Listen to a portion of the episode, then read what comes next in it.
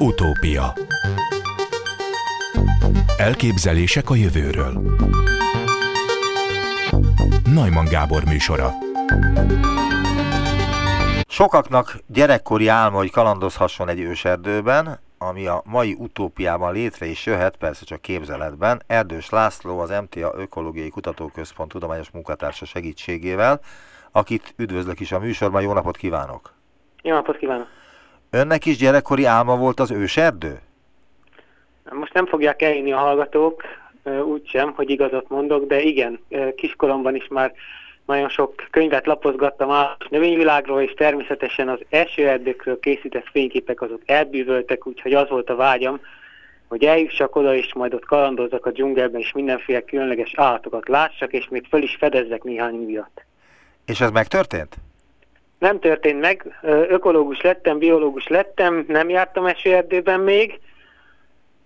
Hazai ökoszisztémákkal foglalkozom, és végül is rájöttem arra, hogy itthon is van elég sok látnivaló, amit érdemes megismerni. Az esőerdőkkel annyiban foglalkoztam, hogy környezet, természet és állatvédelemről írtam egy könyvet, most írom a második könyvemet, és ennek kapcsán a esőerdők írtásának az okai, a következményei, a társadalmi és emberi jogi vonatkozásai előkerültek, és ezt kutattam, és hát ilyen formán találkoztam a témával, de személyesen nem jártam esőerdőben. Mi a különbség egyébként az esőerdő és az őserdő között? Van különbség? Van különbség, igen. Őserdőnek azt nevezzük az ökológiában, ami egy olyan erdő, amit soha nem írtottak még ki, tehát mindig erdő volt, és nem áll művelés alatt, nincsen benne erdészeti tevékenység, tehát nagyjából egy eredeti erdőnek tekinthető, ami mindig is erdő volt, és olyan lényegesebb, nagyobb emberi beavatkozás nem történt benne. Az első erdő az viszont a trópusoknak az egyenlítő környékén található olyan részein kialakuló erdő, ahol lényegében minden nap esik az eső, óriási az éves csapadék mennyiség, és ennek megfelelően egy ilyen nagyon divers, nagyon magas, nagyon változatos struktúrájú erdő jön létre. A trópusi esőerdő az lehet őserdő, hogyha egy olyan trópusi esőerdőről van szó, amit még soha nem zavart meg az ember, amit még soha nem írtottak ki, ami még nagyjából az eredeti állapotot tükrözi, akkor az nem csak esőerdő, hanem őserdő is egyben. De őserdő az meg egyébként Európában, vagy bárhol máshol is lehet, mert az nem kell, hogy esőerdő legyen, csak hogy nagyjából az eredeti állapotokat lássuk ott. Tehát az őserdőnek az egyik legfontosabb kritériuma, hogy az ember nem volt ott, az ember nem végzett semmifajta környezettel kapcsolatos munkát, és nem szólt bele semmibe. Igen, Tehát így van. Ez a legfontosabb kritériuma Igen. az őserdőnek. Igen. És hány, vagy mekkora azon őserdőknek a területe a Földön, amelyet valódi őserdőnek lehet nevezni, ilyen szempontok alapján? Hát sajnos azt mondhatjuk, hogy a e- Európában ilyen őserdő az, az gyakorlatilag nincsen, és ezzel sajnos azt is mondtam, hogy Magyarországon sincsen őserdő. Van egy-két olyan nagyon régóta védett területünk Magyarországon, amit őserdőként szokás emlegetni, és talán egy-két ilyen szinte szobányi folt van, amiről azt gyanítják a kutatók, hogy talán az annyira nehezen megközelíthető olyan meredek hegyoldalon van, hogy talán ott soha nem történt erdészeti művelés, de még ezt sem tudjuk biztosan. Esetleg ezek a tenyérnyi foltok lehetnek őserdők Magyarországon is, talán Európa néhány ilyen legrejtettebb zugában vannak ilyen őserdők, de sajnos ilyen már kevés van. Hát aztán a gyérebben lakott vidékeken, mondjuk a Tajgán, akár Szibériában például, ott elég sok olyan terület van, ahol egyszerűen a gyér népesség miatt még nem ért el az emberiség, szerencsére,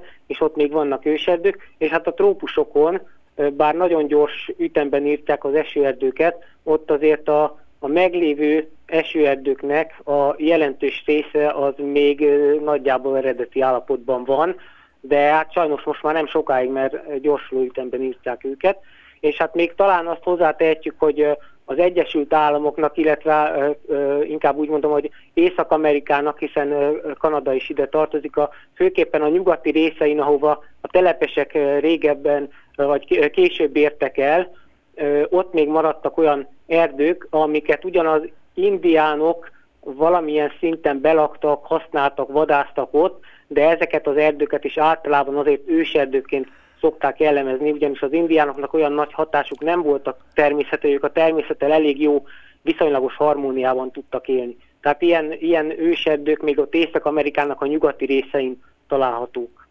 Mondta, hogy itt Európában csak elvétve lehet találni olyan erdőt, amit nagy jó indulattal lehet csak őserdőnek nevezni, de itt Magyarországon, a, ha egyáltalán van őserdő, akkor ez a Mátrában van? Mert azt olvastam valahol, hogy a kékes tetőnek az északi oldalát tekinthetjük még talán őserdőnek.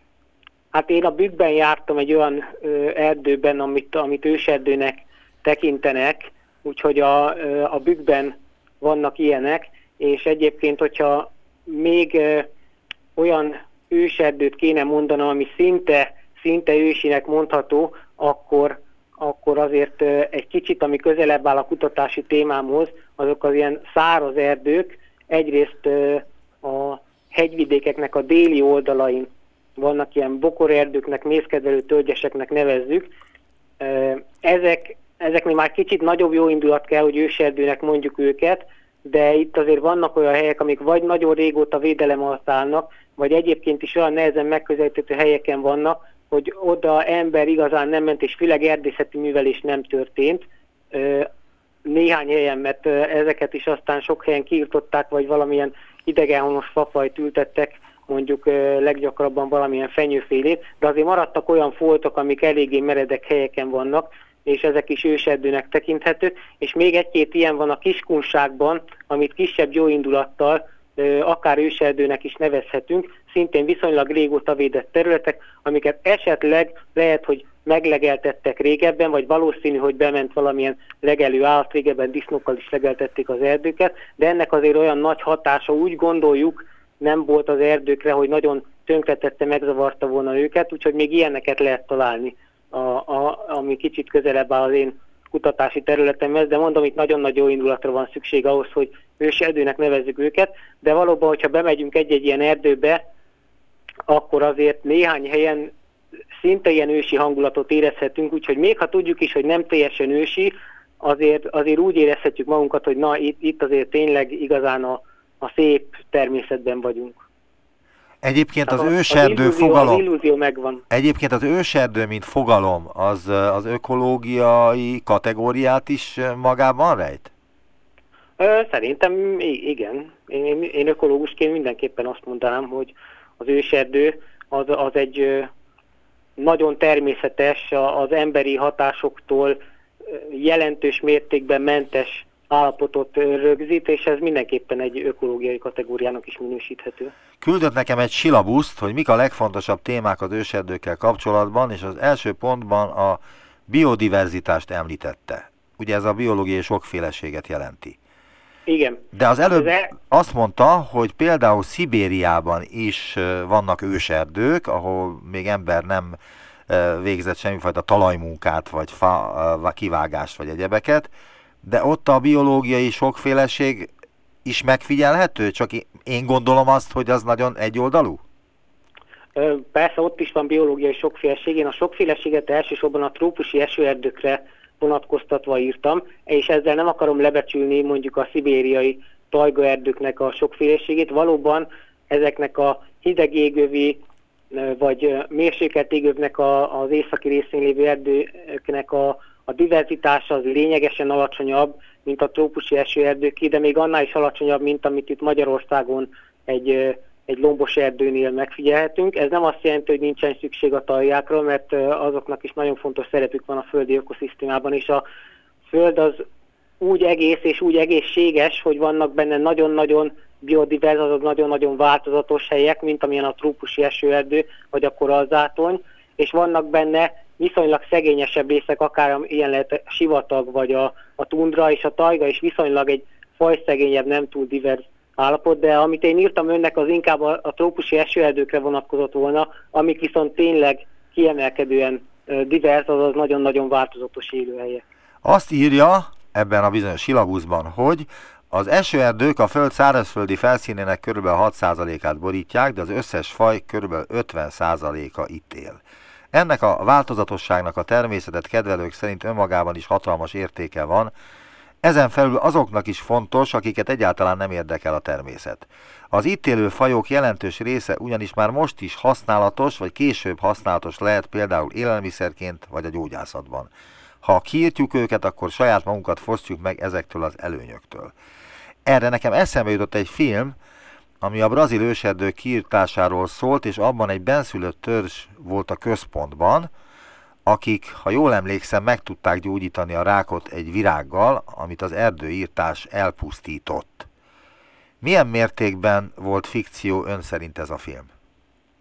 Hát ez ilyen mértékben fikció, mert azt azért nehéz mondani, hogy a rákot gyógyítja valami, a rák bizonyos fajtáit bizonyos mértékben gyógyíthatja valami.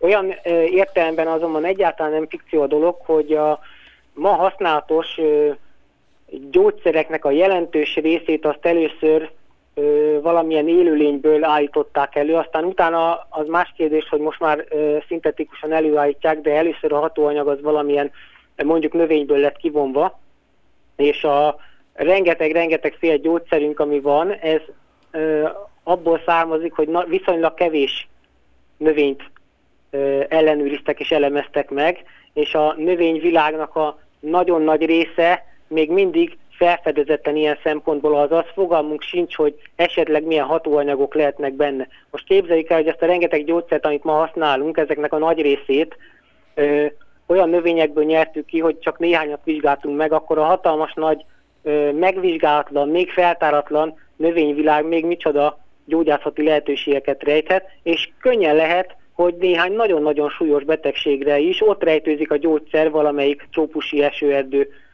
mélyén, valamelyik növényben mondjuk egy hatóanyag, ami ha nem is így generálisan a, az összes rákos megbetegedés csodaszerűen gyógyítani fogja, ilyen valószínűleg nincsen, de egyes rákos megbetegedések kezelésében segíthet, egyes rákos megbetegedéseket akár gyógyíthat is, amennyiben ki nem írtjuk még mielőtt felfedezzük őket. Tehát ilyen értelemben egyáltalán nem fikció e, ez a film. Napjaink egyik legfontosabb témája a globális felmelegedés, a klímavédelem, és ön azt írja ebben a leírásban, hogy hát az őserdők azok a klímavédelemmel is ö, védhetik a földünket, meg hát vannak egyéb ökoszisztéma szolgáltatások írja, de hogyan védi a klímánkat egy őserdő? Hogyan ö, támaszkodhatunk az őserdőkre a globális felmelegedés kapcsán? A klímaváltozással ugye az a, az a probléma, hogy a, az emberiség nagy mennyiségű széndiokszidot juttat a légkörbe, amit a természet kis részben tud elnyelni, a nagy része ennek a hát fölösleges széndiokszidnak a légkörbe és az óceánokba kerül, és aztán ott különféle problémákat okoz. Na most van persze valami, ami nagyon hatékonyan képes a légkörből kivonni a széndiokszidot, és, és ez a valami, ez, ez mondjuk a trópusi esőerdő is lehet. Illetve hát minden növény a légkörből kivonja a széndiokszidot, de ahol különösen nagy tömegben van, vannak jelen a növények, ott nyilván ez a széndiokszid kivonás is különösen hatékony. A trópusi esőerdő az éppen egy ilyen hely, ahol óriási mennyiségben vannak ilyen növények, amelyek folyamatosan vonják ki a légkörből a széndiokszidot, ilyen módon a globális klímaváltozás ellen hatnak. Hogyha ezeket az erdőket kiírtjuk, akkor egyrészt a bennük lévő szenet, azt visszajutatjuk a légkörbe, ezzel erősítjük a széndiokszidot, más széndiokszid légkörbe jutását és a klímaváltozást, másrészt pedig meggátoljuk azt, hogy ezek az erdők majd a későbbiekben kivonják a széndiokszidot, tehát az esőerdők írtásával, hogy ezzel a képzavarral éljek, saját magunk alatt vágjuk a fát.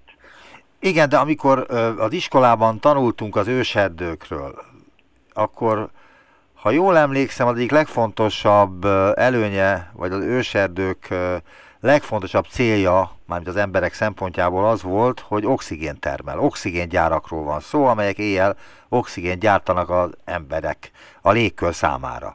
Hogy ez így van? Tehát a földi oxigén az voltak éppen az őserdőknek köszönhető? Hát a lényegében itt az egyenlet másik oldaláról beszélünk, mert a növények miközben széndiokszidot vonnak ki a légkörből, és előállítják a saját életükhöz szükséges anyagokat, aközben oxigént juttatnak a légkörbe, tehát ez ugyanannak a, a, az érennek a másik oldala, ha úgy tetszik, és ezt minden növény, minden, minden zöld növény végzi, így nem csak a trópusi esőerdők, természetesen minden más erdő, a, a, a füvek is, a, az algák nagyon sok ö, ö, széndiokszidot kötnek meg, és oxigént bocsátanak a légkörbe, az óceánokban például, de természetesen ismét kiemelt a, a trópusi esőerdők jelentősége, már csak azért is, mivel hogy rengeteg növény van benne, ami rengeteg széndiokszidot köt meg, és oxigént bocsát ki. Azért nem ez a legfontosabb probléma, mert egyelőre azért az emberiséget az nem fenyegeti, hogy az oxigén elfogyna a bolygóról, az viszont nagyon-nagyon fenyeget minket, hogy széndiokszidból túl sok lesz, és ezért a bolygó túl melegszik. Aha. De egyébként a Föld légkörének az oxigénje az, az ismét azt kérdezem, hogy az előbb, hogy az az őserdőkből, a valamikori őserdőkből alakult ki? Hát az, azt a, a növények állították elő, amik részben az esőerdőkben vannak, de nem korlátozható csak az esőerdőkre, hiszen minden zöld növény előállít oxigént, úgyhogy itt az esőerdőknek is nagy a szerepük, de nem csak nekik, ahogy mondtam, minden növény, ami, ami a Földön található, az széndiokszidot von ki a légkörbe, és oxigént jutat a légkörbe, tehát a, nem csak a trópusi esőerdőket lehet ilyen formán a, a föld tüdejének nevezni, hogy azok adják az oxigént, hanem minden, minden zöld növény együttesen adja a, az oxigént. Milyen egyéb szolgáltatásokat, ön használta ezt a szót, kaphatunk egy őserdőtől?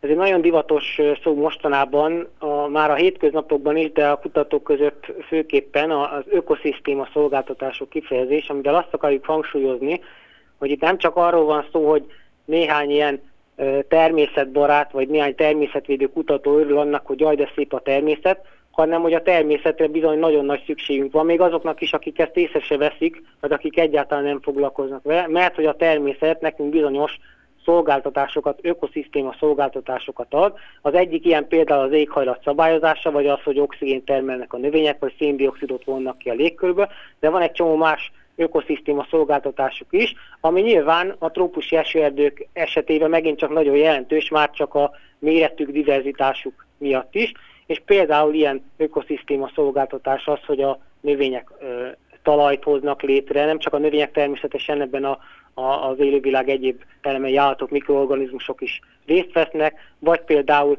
szabályozzák a regionális éghajlatot, azt, hogy mennyi ö, csapadék hújon, hol milyen legyen ennek a csapadéknak az eloszlása, szabályozhatják akár a kisebb légköri viszonyokat, az ökoszisztémák, azt, hogy milyen erősségű a szél, azt, hogy milyen a páratartalom, de például nagyon jelentős az erdőknek és itt a trópusi esőerdőknek is a szerepe abban, hogy megvédik a talajt a lemosódástól, ahol kiírtják az esőerdőket, ott rögtön megindul az erózió, földcsúszamlások lesznek, árvizek lesznek. Ennek a meggátolása az is egy ökoszisztéma szolgáltatásnak tekinthető, amit az ökoszisztémák, ilyen esetben a trópusi esőerdők ingyenesen elvégeznek az emberiségnek, ha kiírtjuk őket, akkor pedig hát vagy senki nem csinálja meg ezeket az ökoszisztéma szolgáltatásokat, vagy nekünk kell utána jó drága pénzen megpróbálni pótolni őket többé-kevésbé. Visszatérek arra, hogy azt írja, hogy az esőerdők a föld szárazföldi felszínének kb. 6%-át borítják. A 94%-ot az ember írtotta ki? Nem, a 94% az minden más, ami nem trópusi esőerdő.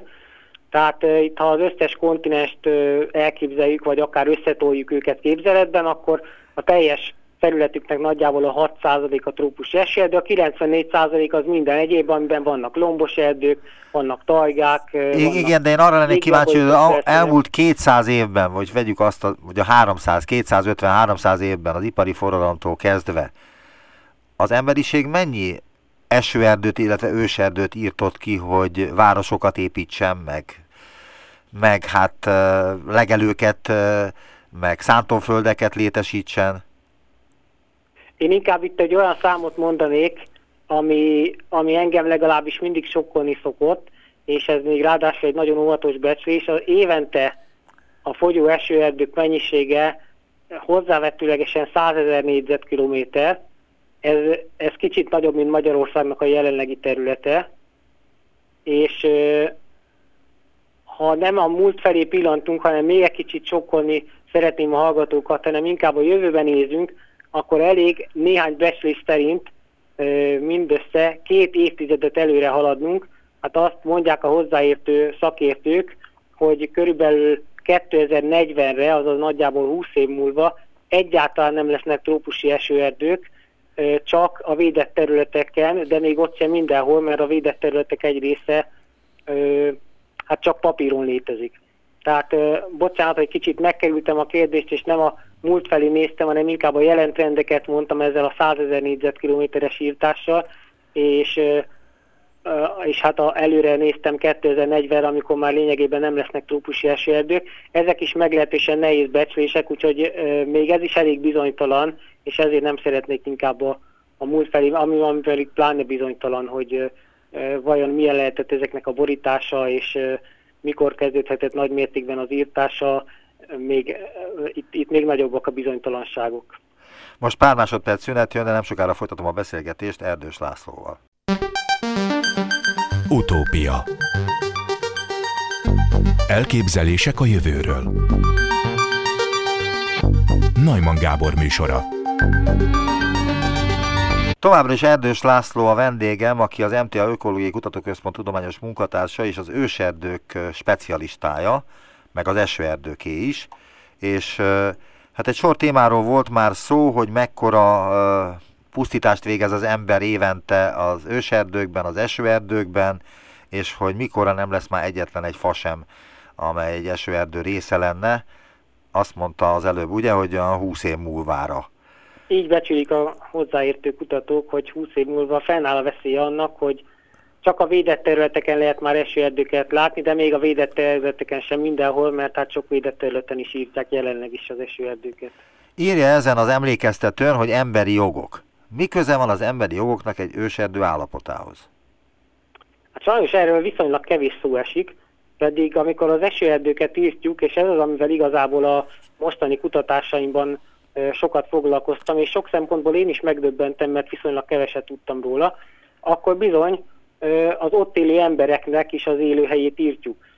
Régebben nagyon sok benszülött törzs élt az esőerdőkben, talán kicsit kevéssé vagyunk vele tisztában, még a mai napig is vannak olyan törzsek, amelyek az esőerdőkben élnek, és az esőerdőből élnek, és ők szeretnének ott az ő ősi lakhelyükön élni. Az, hogy kiírtjuk az esőerdőket nap mint nap, ezzel bizony azt csináljuk, mint hogyha Budapestet dózerolnák le, vagy kinek-kinek a saját lakóhelyét dózerolnák le. Ezek az emberek ott élnek, és egyik napról a másikra eltűnik az élőhelyük, aztán hát vagy arrébb mennek egy másik esőerdőbe, hogyha még tudnak, vagy hát sajnos az, az is előfordul, hogy egyszerűen kiírtják őket.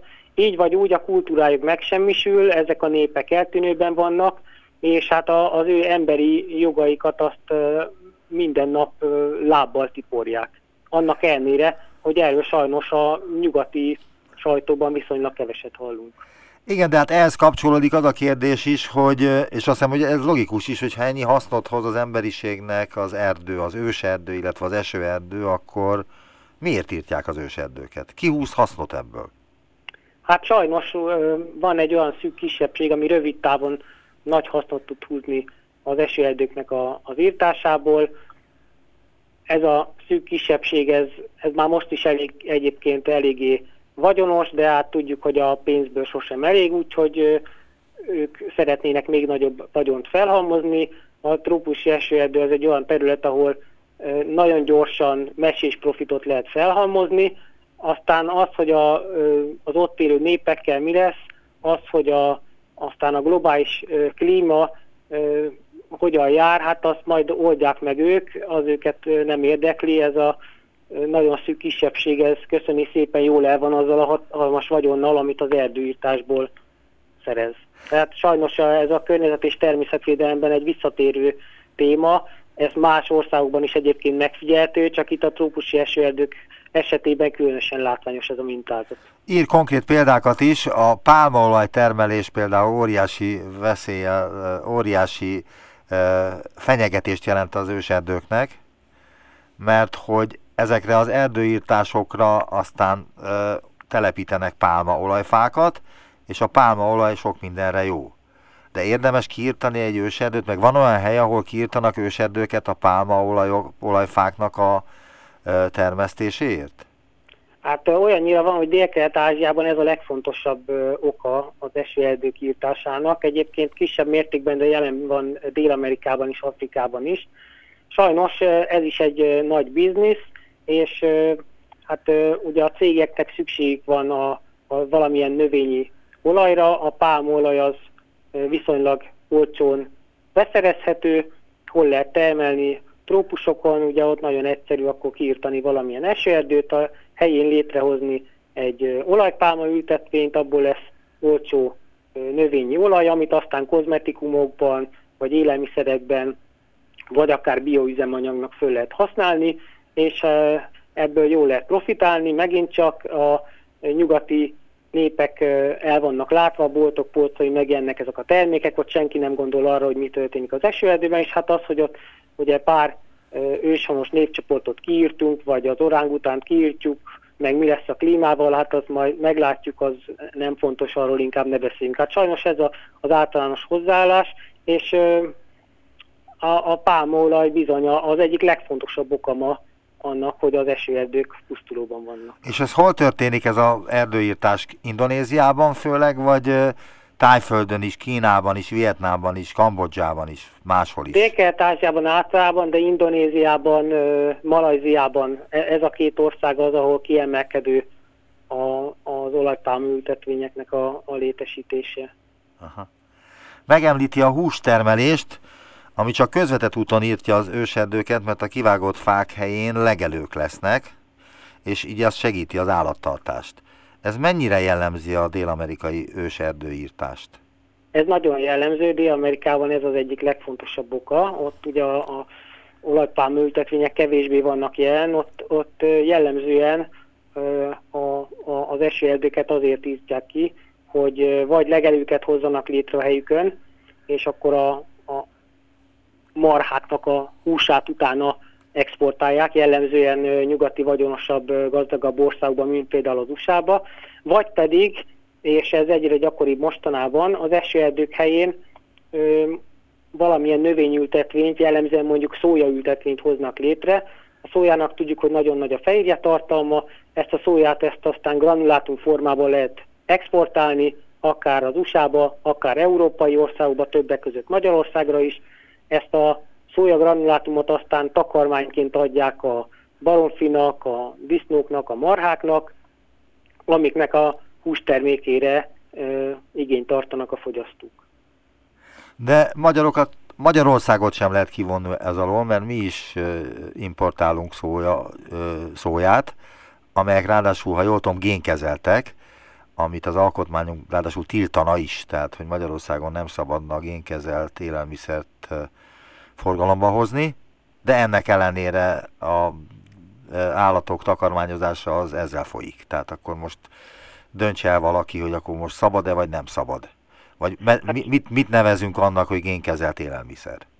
Sajnos erről is kevesen tudnak, mert kevesen beszélünk. Egyébként nagyon helyes, hogy Magyarországon, mint általában Európa nagy részén a, az embereknek van egy, van egy bizonyos ellenérzésük a gémódosított termékekkel szemben.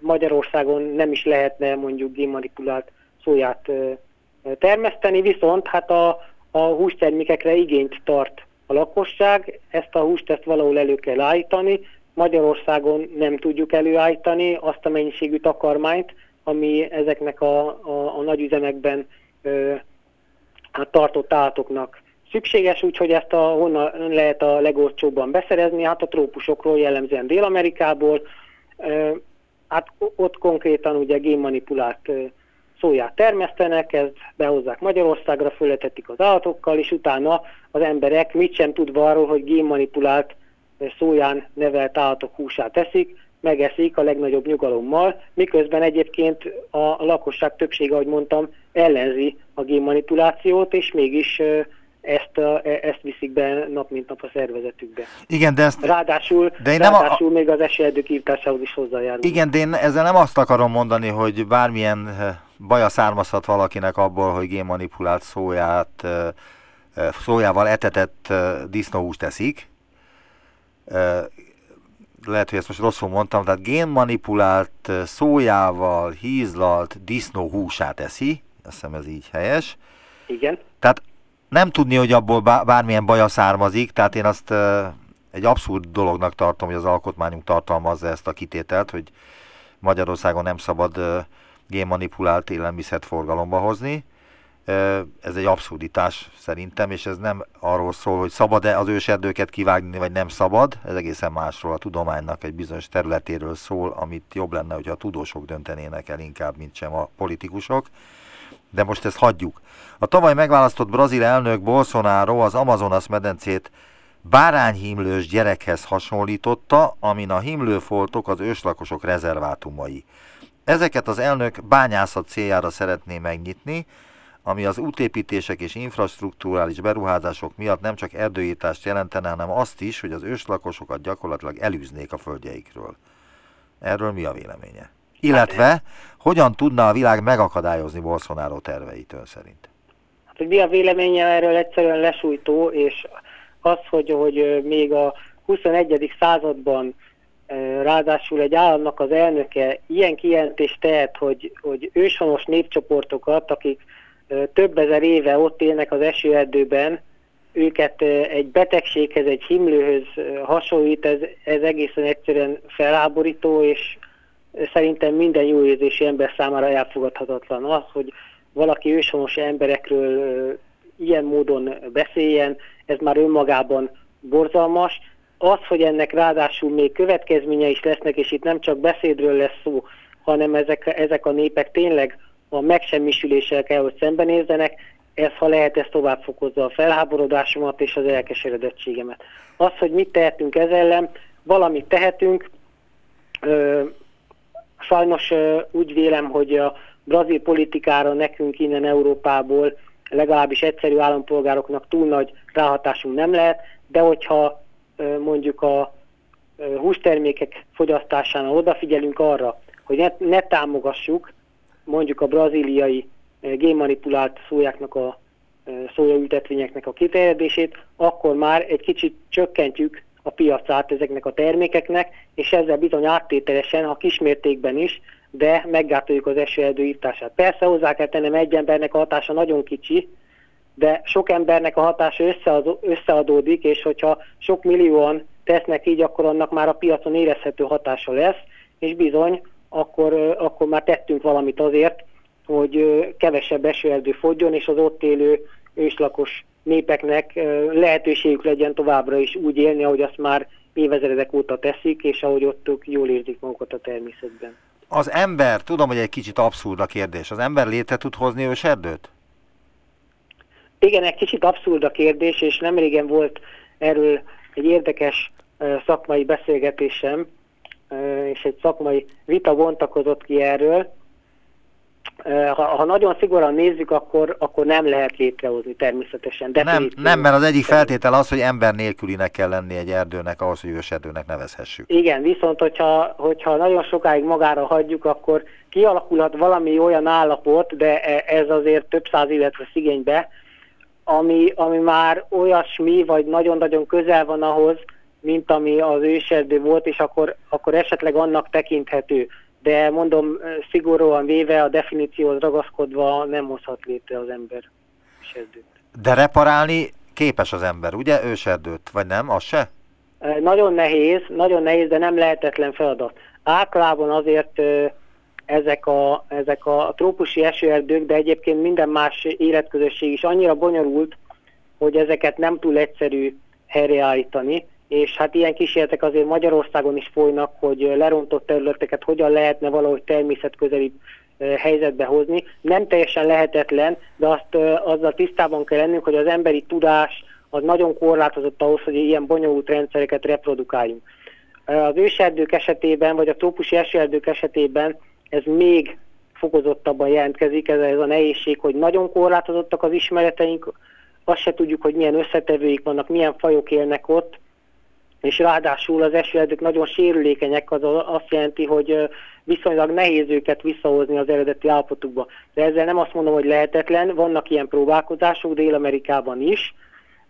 Először is azokat az esőerdőket kéne megvédeni, amik még megvannak, de természetesen az is egy jó irány, hogyha valaki ilyen leromlott állapotú területeket tud megszerezni, akár egy elkötelezett és jó anyagi helyzetben lévő természetvédő magánember, akár egy természetvédelmi szervezet, akkor ott meg lehet kísérelni, valamilyen módon segíteni az esőerdőnek a kialakulását, és hogyha, hogyha az erőre kap, akkor lehet, hogy pár száz év múlva lesz ott egy szinte őserdő jellegű esőerdő. Úgyhogy ez nem lehetetlen, és, és ezzel kell is majd foglalkozni.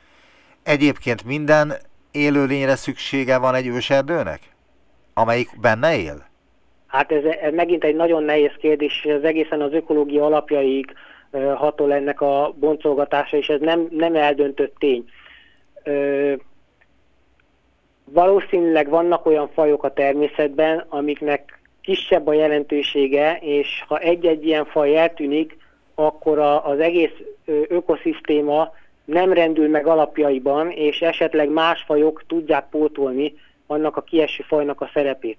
A probléma kettős lehet. Az egyik az, hogy nem tudjuk, hogy mely fajok azok, amik nem olyan fontosak, és mely fajok azok, amik nagyon fontosak. Pontosabban nem tudjuk minden esetben. Néhány esetben tudjuk, hogy vannak fajok, amik rendkívül fontosak, és mindenképpen meg kell őket őrizni.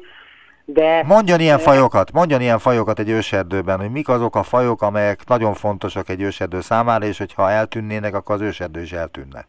Hát ezek, ezeket nevezik kulcsfajoknak, mondjuk általában például nagy ragadozók ide szoktak tartozni, amik szabályozzák a példának a mennyiségét, de például denevérek is ide tartozhatnak, és történt is ilyen, hogy denevérek megritkultak, és aztán kiderült, hogy a denevéreknek nagyon fontos szerepük volt a maguknak a terjesztésében. Tehát, hogyha a denevérek kihaltak egy területről, akkor néhány fafajnak a magját semmi sem tudta terjeszteni, következésképpen megritkult az a fa, és esetleg az egész esőerdőnek a szerkezete sérülhet és átalakulhat. De egy-egy nagyobb termetű fa, ami mondjuk különösen sok gyümölcsöt terem és különösen sok állatot lát el, az is lehet ilyen kulcsfaj, aminek a kiírtása alapjaiban alakítja át az egész ökoszisztémát. Végül azt a kérdést teszi föl, hogy mit tehetünk az őserdők megmentése érdekében mi magyarok? Tényleg van-e bármilyen mértékű ráhatásunk az őserdők megmentésére? Javasolja, hogy ne vegyünk trópusi eredetű fabútort, ne vegyünk olyan termékeket, amelyek pálmaolajat tartalmaznak, el kell kerülni a nagyüzemi módon termelt húst, a gyümölcsökkel kapcsolatban azt írja, hogy csak ellenőrzött helyről származó gyümölcsöket vegyünk, de hát ezek nem egyszerű dolgok, nem gondolja?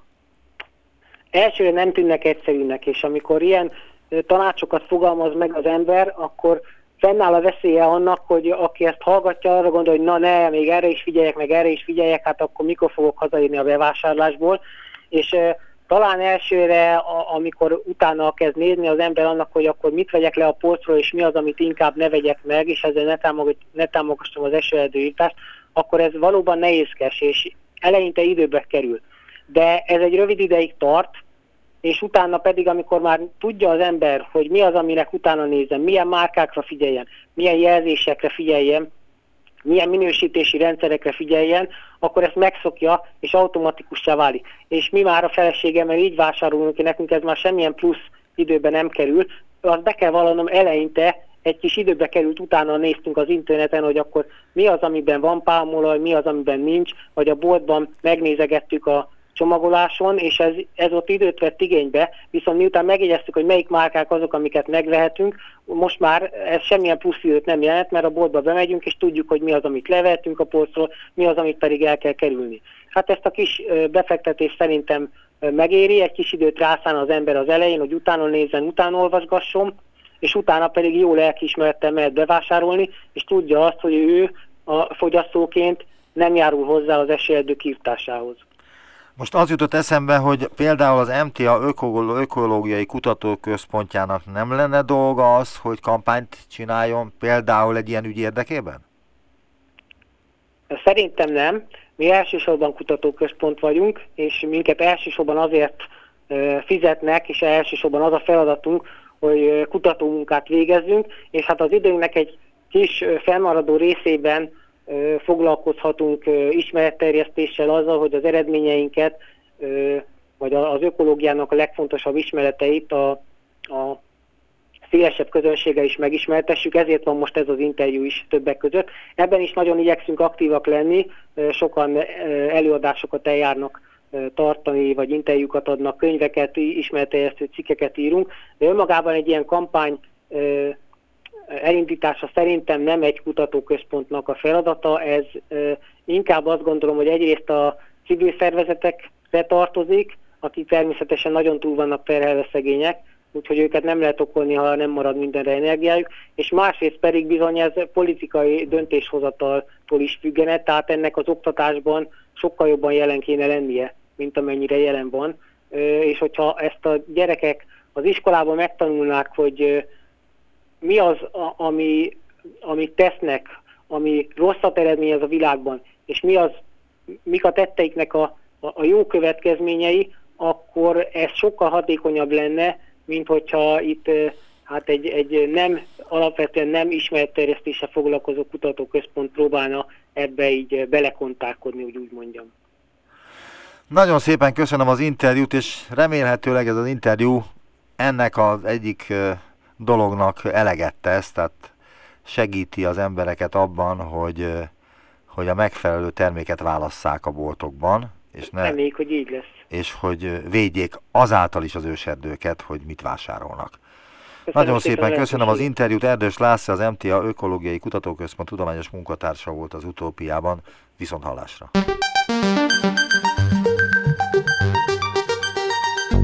Visszaértünk a jelenbe. Neumann Gábor utópia című műsorát hallották.